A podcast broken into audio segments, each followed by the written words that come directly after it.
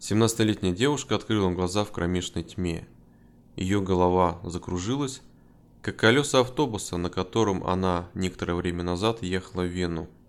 Боль пронзила каждую мышцу и нейрон, когда она попыталась удержаться на ногах и встать с холодного бетонного пола. Песок испачкал ее красивые волосы цвета ржавчины. Она ничего не видела в темном влажном подвале. Когда она вслепую попыталась встать, ее дернуло обратно вниз с огромной силой, сопровождаемой какофонией звона цепей, прикрепленных к металлической петле в полу. Она услышала, как в другой комнате медленно капает вода, а где-то рядом шуршат крысы и тараканы. Замок подвала начал медленно поворачиваться. Звук тяжелых шагов по скрипучей деревянной лестнице наполнил ее глубоким ужасом, когда луч вспышки ослепил ее повышая выброс адреналина до огромных пределов, не зная точно, чего ожидать. Элизабет и не подозревала, что то, что произошло дальше, стало началом ее 24-летнего личного ада от рук человека, которого она ненавидела больше всего на свете, ее собственного отца, Йозефа Фрицля.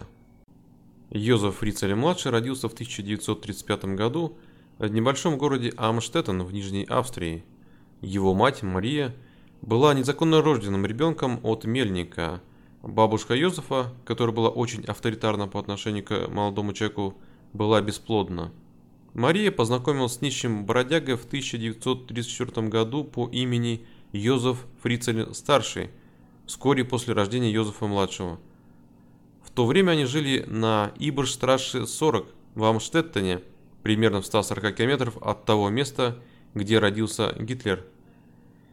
Перенесемся в Аншлюз в марте 1938 года, когда нацисты аннексировали Австрию. Это принесло бы много неприятностей фрицелям, а не только Йозефу-старшему, воевавшему на Восточном фронте во время войны. Йозеф-младший видел Гитлера 7 марта 1938 года. Позже он будет обвинять диктатора и нацизм, среди прочего, в своем невменяемом поведении по отношению к дочери в последующие годы. Йозеф-старший был военнопленным в советском лагере до 1948 года, а по возвращению в Амштеттен его жена и сын избегали его как безвольного и постыдного труса. Ненависть Фрицля к отцу будет кипеть у него до конца его жизни. Мария была довольно неуравновешенной до Второй мировой войны. Многие, кто знал ее, говорили, что она хотела ребенка, но не связанных с этим обязанностями – она часто била, ругала и пренебрегала юным Йозефом.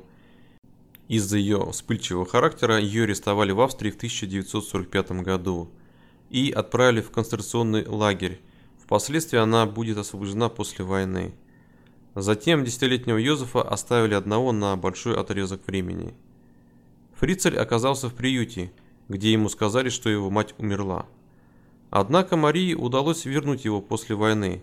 Тем не менее, насилие не прекратилось.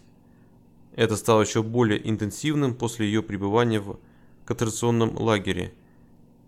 Фрицель выступил против нее, когда ему было 15 лет. По совпадению или нет, именно в 15 лет у Фрицеля также начали развиваться некоторые девиантные сексуальные привычки, парафилии. Он начал посматривать, бродя по своему углу в Амштеттена, прислушиваясь к звукам молодых пар, занимающихся сексом. Это переросло в окончательный акт мести против его матери. Фрицель запер прикованную к постели Марии на ее собственном чердаке с заложенными кирпичами окнами, где она умерла в 1980 году. Мотивация, сказал Фрицель в интервью судебному психиатру, была простой – месть за все, что она ему сделала. В 1951 году в возрасте 16 лет Фрицел отправился в Линц, чтобы начать учебу и без отрыва от производства учиться на инженера. Инженеры были очень востребованы после войны. Пять лет спустя он встретил свою жену, 17-летнюю Розмари Байерс, в фирме, где он работал техническим ассистентом, а отец Байерс также работал там. Фрицель сказал своим друзьям, что она произвела на него большое впечатление и что из нее – получится исключительная домохозяйка, потому что она демонстрирует невероятное послушание, качество, которое Фриц оценил на абсолютно патологическом уровне. К 1963 году Йозеф и Розмари были женаты и имели троих детей, двух дочерей и одного сына. В том же году его работодатель отправил Йозефа в командировку, которая оказалась двухлетней в Гану. По возвращении в Линц и Амштеттен авторитаризм Фрицля в отношении своей семьи достиг нового предела. Вероятно, как реакция на то, что его дети растут – и ему приходится справляться с постоянно возникающим стрессом. 8 апреля 1966 года у него рождается четвертый ребенок Элизабет. Рождение Элизабет только добавило стресса в жизнь Фрицеля. Итак, он вернулся к своим старым хищным сексуальным привычкам, которые были недействующими, насколько известно, когда он был за границей, вероятно потому, что у него была интенсивная работа. Фрицель сбежал в Линц, где он работал, чтобы скрыться от э, пристального внимания маленького городка Амштеттена. Никто в Линце не будет задавать ему вопросов или относиться к нему с подозрением. Ему не придется беспокоиться о том, что кто-то дойдет, что что-то дойдет до ушей его жены, и ему не придется беспокоиться о любопытных глазах из правоохранительных органов своего родного города. Фрицель сорвался в Линце в 1967 году когда он последовал за женщиной домой из продуктового магазина и изнасиловал ее острием ножа в постели, пока ее маленький ребенок спал в соседней кроватке. Суд приговорил его к 18 месяцам тюремного заключения за это преступление. В 1972 году у семьи Фрицель рождается седьмой и последний ребенок. Итого три девочки и четыре мальчика. Репутация Фрицеля как разбогатевшего инженера быстро росла – он решает инвестировать в недвижимость, покупая гостевые дома, рестораны и трехэтажный отель на 40 мест. Фрицель какое-то время получал хорошую прибыль от этого. Тем не менее, когда бизнес пошел на спад, отель таинственным образом загорелся. Власти так и не доказали, что это был поджог или мошенничество со страховкой. Тем не менее, это снова стало новостью в 2017 году, когда новый владелец одного из старых владений Фрисля обнаружил лестницу в никуда и различные скрытые комнаты в здании. Однако не было ничего конкретного, что могло бы связать Фрисля и его собственность с убийством 17-летней девушки в 1986 году. В том же году ее тело было найдено завернутым в пакет и выброшенным на пляж ближайшего озера Мондзее. Убитая девушка действительно была удивительно похожа на Элизабет Фрицель и была ее ровесницей. Тем не менее, если не считать э, предсмертного признания самого Йозефа Фрицеля, мы, вероятно, никогда не узнаем с уверенностью, был ли он причастен к ее смерти. В течение этого времени Фрицель очень хорошо иллюстрировал семейного человека в сознании жителей Амштеттена, как и другие социальные компетентные убийцы, такие как БТК или Тед Банди. Шесть лет спустя Фрицель начал масштабное расширение Випстраши 40, включая огромный, похожий на лабиринт, подвал под внешней задней частью дома, а несколько квартир, которые будут сдаваться в аренду, должны были быть построены на вершине. В этих квартирах была очень высокая текучка, что в свою очередь способствовало беспрекословному поведению людей в этой части Амштеттена. Строительство своими руками также стало естественным для инженера, поэтому никто в городе не думал об этом дважды. Примерно в это же время Фрицель начал проявлять необычайно навязчивые тенденции. Некоторые могли бы назвать это ухаживанием за 12-летней Элизабет – он постоянно требовал знать, где она находится и часто шпионил за ней. Это поведение в конечном итоге обострилось, как и ранее психосексуальной жизни Фрицля.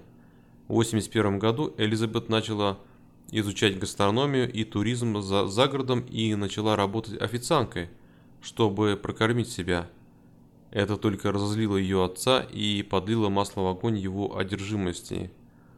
Урок гастрономии также стал своеобразной соломинкой, которая сломала спину верблюду. Начиная с того года Фрицель обострился, разоблачаясь перед Элизабет, оставляя порнографическую литературу под ее подушкой и совершая над ней повсеместное сексуальное надругательство. Друзья Элизабет в это время сообщают о девочке-интроверте в школе, которая, как они знали, любила школу больше, чем дом. Тем не менее, никто никогда не спрашивал, почему это так. В 1983 году Фрицель закончил строительство своего подвала, который, по его словам, должен был использоваться для хранения и в качестве мастерской. Фрицель, будучи психопатом-контролером, построил пространство, чтобы дать ему максимально возможный физический контроль над ним. В нем было хорошее освещение и много смежных комнат. 28 января Элизабет уехала в Вену, чтобы сбежать от своего все более пугающего и властного отца. Полиция Вены подобрала ее и держала до тех пор, пока Фрицель не приехал из Амштеттена, чтобы забрать ее сам, поскольку она все еще была несовершеннолетней. На обратном пути Фрицель зловеще сказал, «Я никогда больше не позволю тебе сбежать». Элизабет и представить себе не могла, насколько ужасающе правдивым окажется это утверждение чуть больше года спустя. В мае 1984 года Элизабет совершила ошибку, сказав отцу, что переезжает в Линц, чтобы жить со своей сестрой. Это просочилось в сознание психопата, усилило его одержимость и посеяло семена отчаяния в его подсознание. Он не позволил бы этому случиться снова. Он не мог позволить этому случиться снова. Он не хотел снова остаться один с женщиной, которая получила всю его психосексуальную ментальную энергию. Но после того, не после того, что сделала его мать, оставив его одного много лет назад. Позже Фрицель признался психиатру из тюрьмы, что часто фантазировала о половом акте и доминировании над своей матерью. Это, скорее всего, отразилось в Элизабет как суррогатной матери его матери-монстра – так что да, это было очень эпидово. Возможно, повторение жестокого обращения и пренебрежения Йозефа Фрицеля его матерью в течение нескольких месяцев во время войны. Казалось, что Фрицель вытеснил этот гнев и одиночество в полный контроль над своей дочерью. И все это в тщетной, бессознательной попытке исправить свою собственную грязную прошлую историю. Он должен был что-то сделать. 28 августа 1984 года Фрицель позвал Эльзабет в гараж на Ипштраше 40 с, казалось бы, безобидной просьбой помочь ему поднять дверь. После того, как это было сделано, он попросил ее присоединиться к нему в его кабинет для частной беседы. Она так и сделала, и когда она повернулась к нему спиной, он вырубил ее, приложив к лицу пропитанную эфиром тряпку, затем отнес ее в подвал надел наручники и приковал к кольцу в полу. Элизабет никак не могла знать, что проведет в этом сыром, влажном, кишащем насекомыми и грызунами месте только с кроватью, туалетом и телевизором 24 года. Фрицель заставил ее написать письмо семье, в котором говорил, что она сбежала и присоединилась к сатанинскому культу. Затем он проехал 160 километров, чтобы отправить письмо. За 24 года в этом подвале Элизабет была изнасилована более трех тысяч раз своим отцом. При такой частоте половых актов избежать беременности было невозможно. У нее первым был выкидыш. В 1988 году она впервые родила девочку по имени Керстин. С этого момента, когда произошли роды, ее отец дал ей книгу по деторождению, тряпку, ножницы несколько влажных салфеток. Она рожала в общей сложности семь раз, находясь в полном одиночестве в этом крошечном темном месте, полностью лишенном солнечного света. Второй ребенок Элизабет, Стефан, родился в 1990 году. У него были э, боли в спине. В августе 1992 года ее третий ребенок Лиза родилась с пороком сердца. Фрицель не хотел рисковать тем, что его семья наверху услышит, как снизу наносится постоянно плачущий, страдающий от боли ребенок. До сих пор, хотя они ничего не заметили. Итак, Фрицель берет Лизу, кладет ее в корзину и буквально оставляет ее на пороге дома 40 по Ипштрассе с еще одной фальшивой запиской от Элизабет. Младенцу сделали срочную операцию, и, судя по всему, она жила в некоторой степени нормальной жизнью с семьей наверху, которую она считала своими бабушкой и дедушкой. Тем временем внизу становилось тесно, поэтому Фрицель освободил больше места между комнатами и привез такие вещи, как холодильник, игрушки и даже любимую золотую рыбку и канарейку. Короче говоря, он пытался нормализовать созданную им адскую ситуацию. Элизабет тоже пыталась вести себя нормально для своих детей, каждый день вставать в одно и то же время, готовить им завтрак на окроченной кухне и даже учить их читать. И все это время, как ее отец все еще жестоко издевался и насиловал ее на глазах у детей. 16 декабря 1994 года появляется Моника. Ее отводят наверх тем же способом, что и Лизу, с другой поддельной запиской, которую Элизабет была вынуждена написать. Ипштрассе – главная улица Амштеттена, поэтому трудно поверить, что Фрицель мог оставить все, всех этих младенцев так, что никто ничего не заметил. На протяжении всего этого, кстати, Фрицель получала финансовую помощь от австрийских социальных служб, потому что они никогда не думали копать глубже, поскольку его осуждение за изнасилование в 1967 году больше не значилось в его послужном списке. А в апреле 1996 года Элизабет родила близнецов Майкла и Александра. У Майкла были ужасные проблемы с дыханием, поэтому Фрицель позволил младенцу умереть и бросил его труп в печь дома. Александра уводит наверх в манере его старших сестер, вероятно потому, что Фрицель посчитал слишком рискованным убивать его тоже. Примерно в это же время Фрицель начал часто уезжать в командировки на несколько недель. Он оставлял много еды, воды и витаминных добавок для своей, в кавычках, семьи внизу, когда уходил. В 2002 году Элизабет рожает своего седьмого и последнего ребенка от своего отца – мальчика по имени Феликс. Номер 7 эффектно превратил семью внизу в гротескное зеркальное отражение семьи наверху, что снова интересно с символической точки зрения. Как будто семьи наверху было недостаточно, и она только вызвала гнев Фрицля, так же, как он вызвал гнев своей матери. Он все равно был строгим, сердитым человеком. Подсознательный способ, который он видел, чтобы исправить это – состоял в том, чтобы его вторая семья была внизу и контролировалась именно так, как, по его мнению, должны контролироваться все женщины и дети. Фрицель очень любил Феликса, он хотел поднять его наверх и, по сути, объединить обе семьи. Для этого он начал планировать выпустить Элизабет в 2008 году, примерно в то время, когда Феликсу нужно было идти в школу. Он считал, что Элизабет не будет пытаться сбежать, ведь он ей сказал, что есть подземные газовые ловушки, электрифицированные двери и тому подобное, и этого было достаточно эффективным, чтобы удержать ее от попытки сообщить в полицию. Как это обычно бывает, реальность сорвала самые продуманные планы. Прежде чем Фрицель смог провести свой план в действие, 19-летняя Керстин смертельно заболела и впала в кому.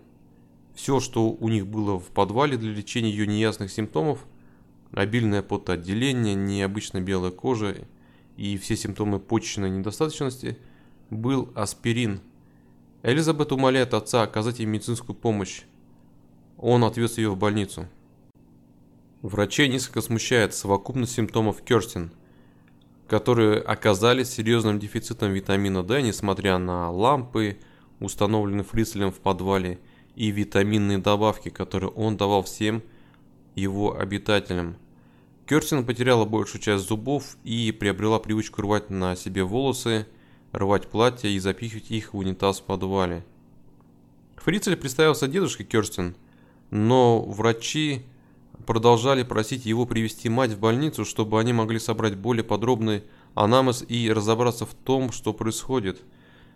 Полиция разыскивает ее, и примерно через неделю по национальному телевидению прозвучал призыв к Элизабет вернуться домой. Их план состоял в том, чтобы обвинить ее в серьезном пренебрежении. Элизабет увидела телевизионное обращение по своему кроченному телевизору в подвале, Когда ее отец вернулся, она сказала ему, «Ты отведешь меня туда, или я убью себя здесь, внизу». Фрицель соглашается. По прибытию в больницу полиция немедленно арестовывает и начинает допрашивать Элизабет. Только когда они угрожают забрать ее детей, она, наконец, рассказывает им, что ее отец сделал с ней в течение 24 лет. Они немедленно арестовывают Йозефа Фрицеля и освобождают других детей в подвале. Фрицель не признал себя виновным в преступлениях, включая изнасилование и незаконное лишение свободы. Элизабет и дети тем временем начали интенсивную терапию и акклиматизацию к внешнему миру.